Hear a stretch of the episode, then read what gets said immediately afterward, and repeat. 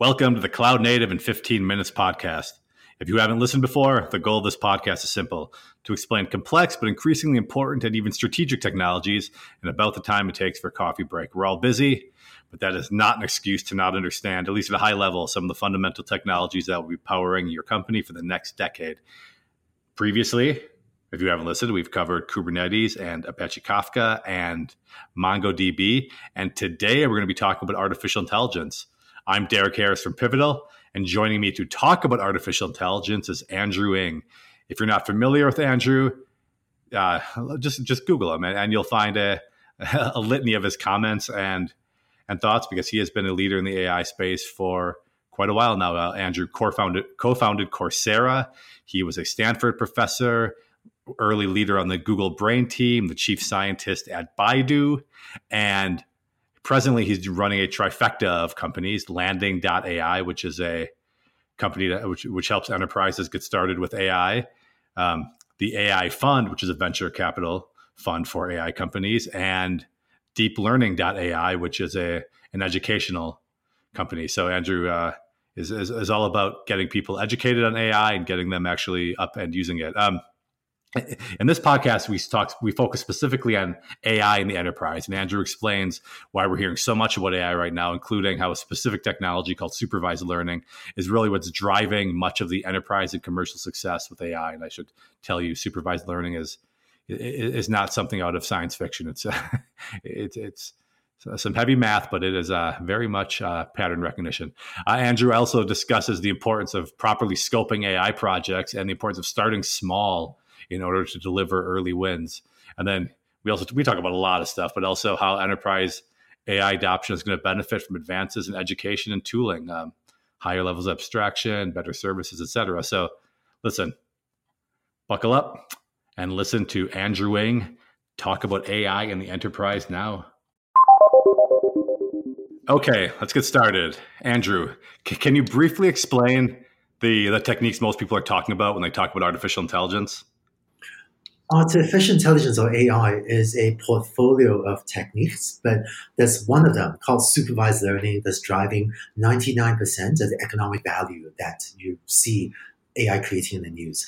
All supervised learning does is, is a way for computers to compute input outputs or A to B mappings, such as input an email and output is this spam or not, or input an audio clip and output the text transcript, or input an ad and output how likely is a user to click on this ad? And by putting these applications in the right business context, this is used in everything from spam filtering to speech recognition to showing people the most relevant ads on the large web search platforms. And this is creating tremendous business value.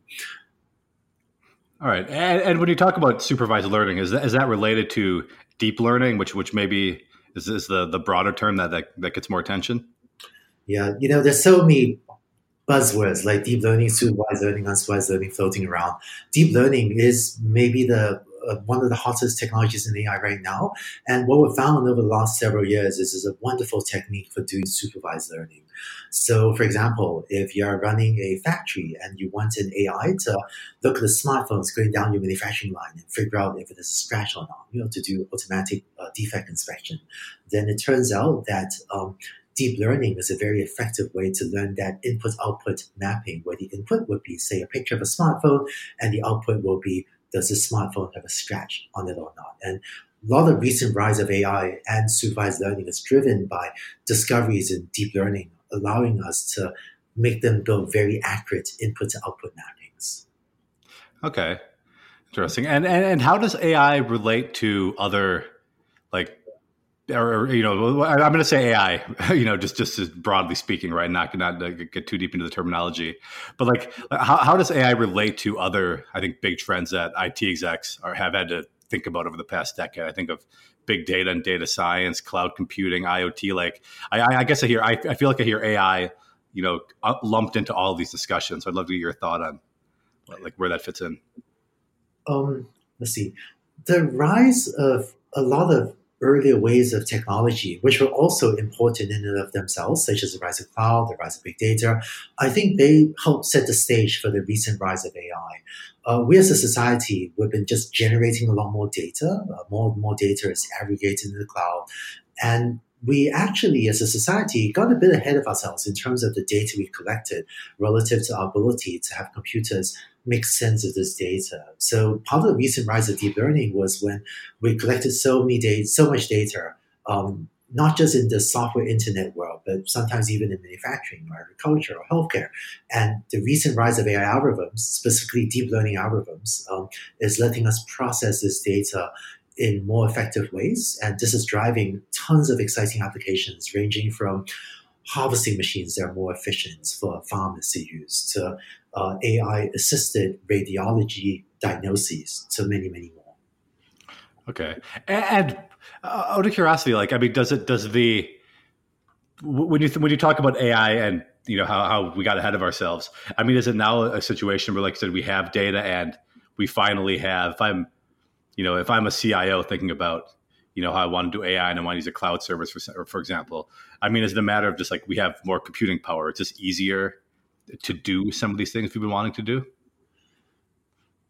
The rise of data and compute has driven a lot of the rise of AI.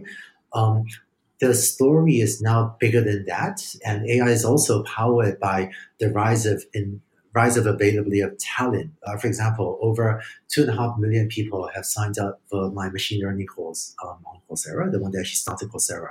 So there's now a huge talent pool of excited people, motivated. They often study hard in their own spare time. They want to go work on all these problems.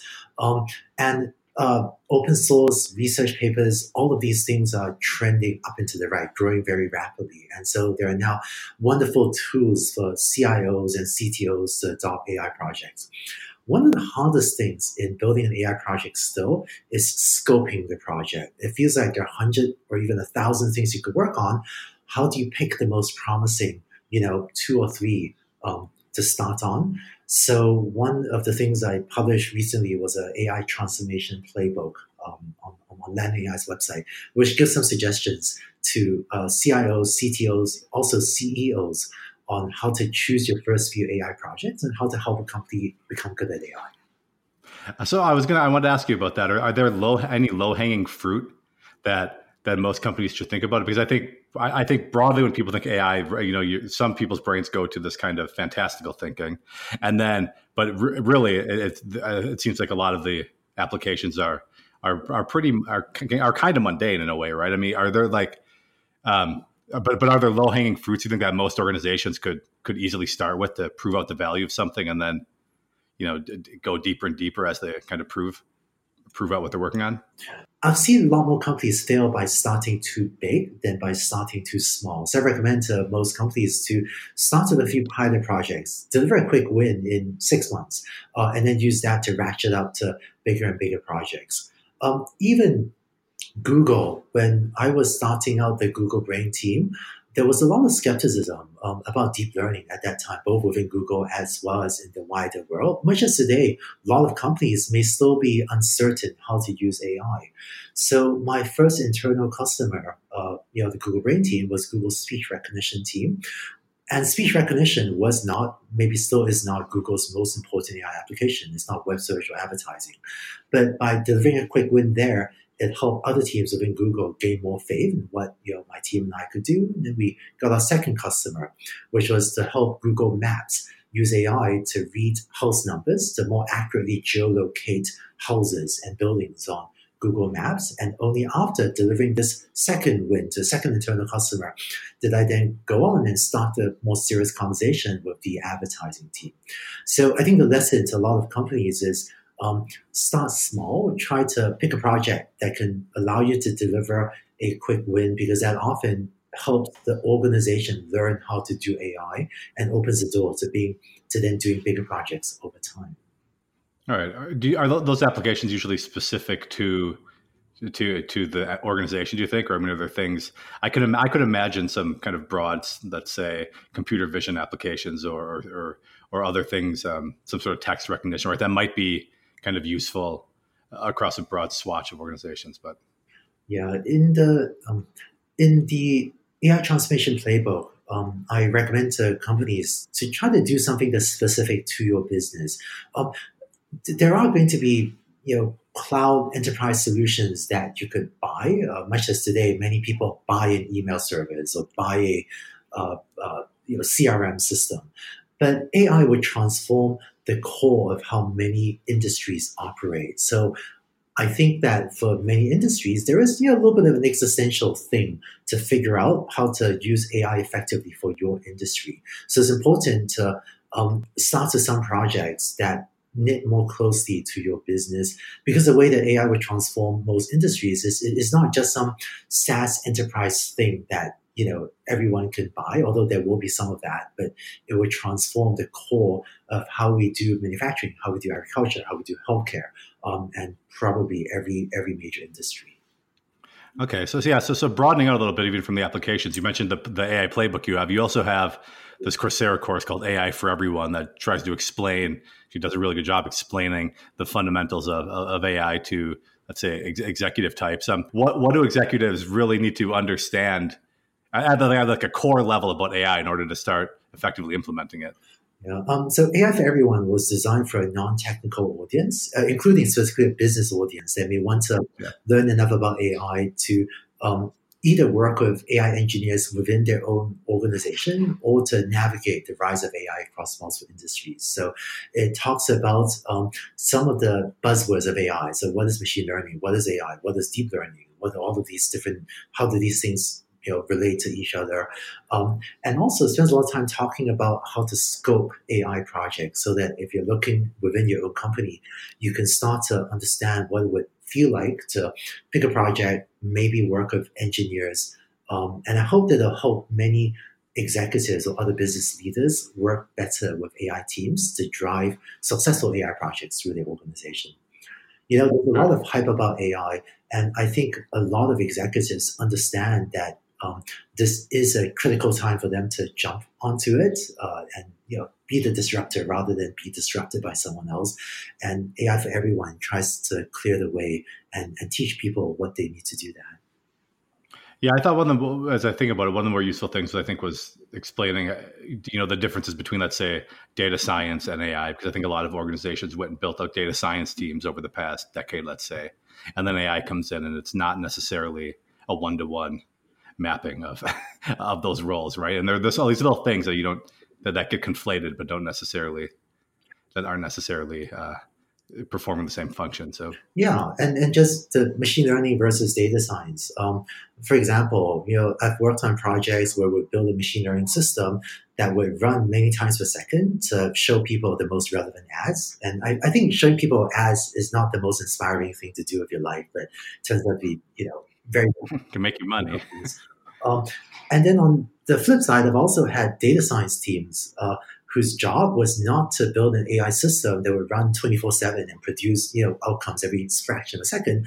But I've also had data science teams analyze data and then come up with a conclusion like, "Hey, Andrew, did you know that um, if the company sends more salespeople to the travel industry, uh, maybe we should try to sell a lot more online ads to the travel industry. So that would be an example of a such a great insight that you know was produced by by one of the data science teams I was working with.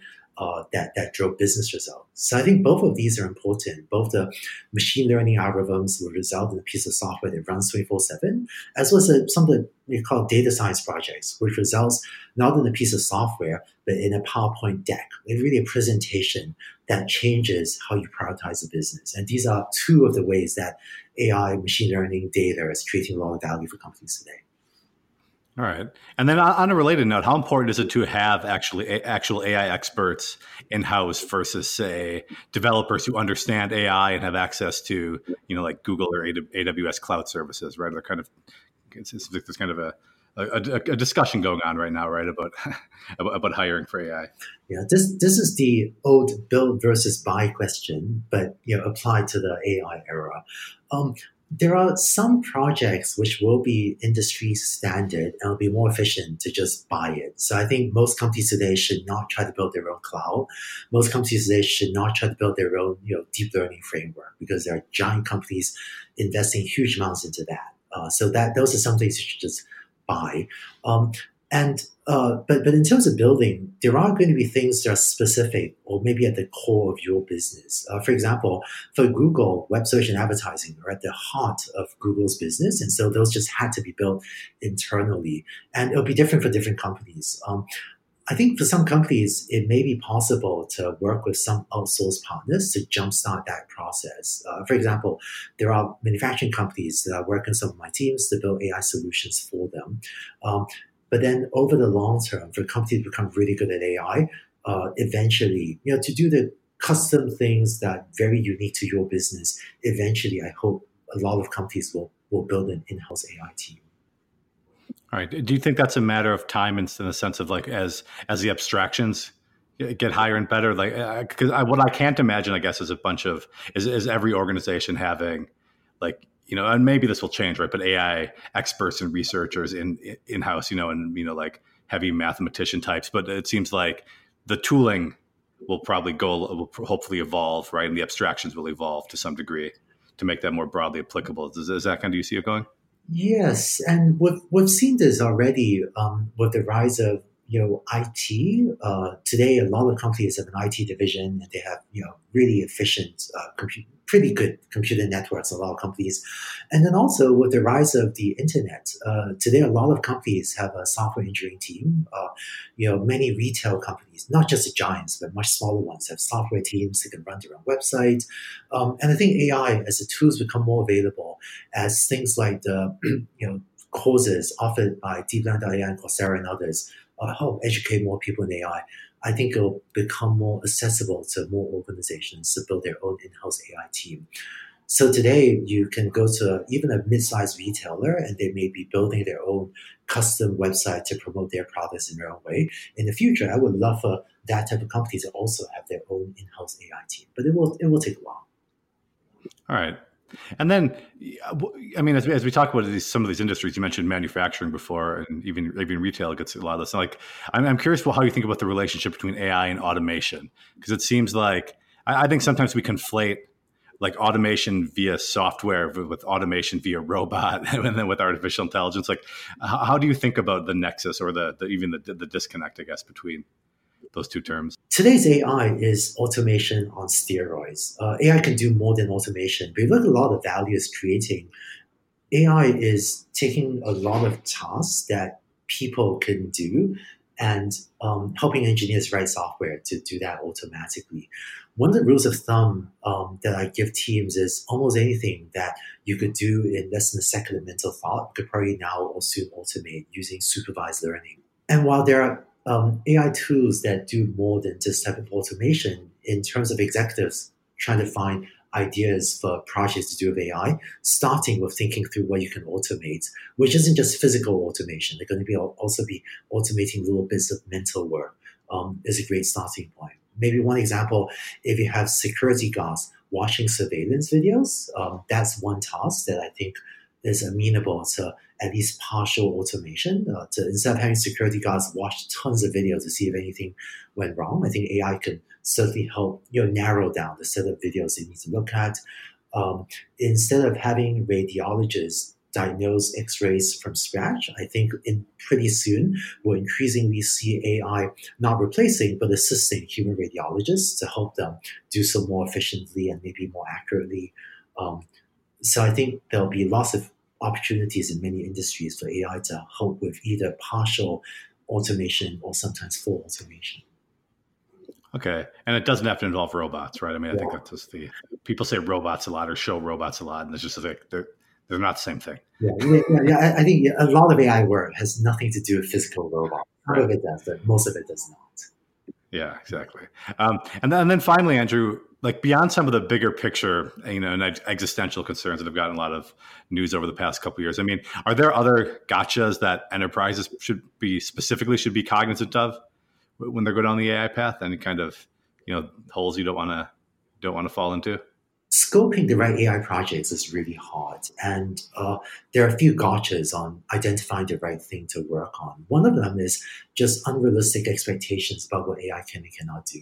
Uh, for example, a few years ago, a lot of people thought chatbots could soon have fully general purpose conversations and talk about almost anything with anyone. That turned out not to be true. And companies that tried to build fully general purpose chatbots just did not succeed because the technology was not there. So I think it's important for executives to have a little bit of an un- sorry, was it? So I think it's important for executives to have enough of an understanding of what AI can and cannot do to scope the valuable um, and feasible projects, um, and then also to uh, have the appropriate resource, uh, appropriate mechanisms for um, staffing them, tracking them, um, and and uh, helping a, helping set up a machine learning team for success. All right, great. And with that, we are out of time. Thank you very much, Andrew. Appreciate it. Thanks a lot, Derrick. It's always a pleasure. All right, there you have it. I hope you learned something. I certainly did. Um, for more information about any of Andrew's various products, you can check out deeplearning.ai, you can check out landing.ai, or you can check out aifund.ai. You, if you visit Coursera, you can find it as AI. You can check out his AI for Everyone course. If you want to go deep into the weeds, you can check out some of his earlier machine learning courses. And obviously, if you're interested in learning about artificial intelligence and, and even getting started writing uh, writing some AI models you can deep learning models you can find there, there's this uh, plethora of information out there today to to track to track down. So you can you can Google that and figure that out. Um, for, for, more information on on Pivotal and our broad suite of products and services for building and building and managing cloud native applications, uh, as well as transforming how you build software, check out Pivotal.io. And if you like this podcast and you want to keep up on kind of all things digital transformation without you know without getting heavy into products or or vendor spend, please uh, check out our blog pivotal.io slash intersect, which is focused on helping business leaders, executives, and other folks who aren't deep into the deep into the technology get smart about how the technology works. Thanks for listening.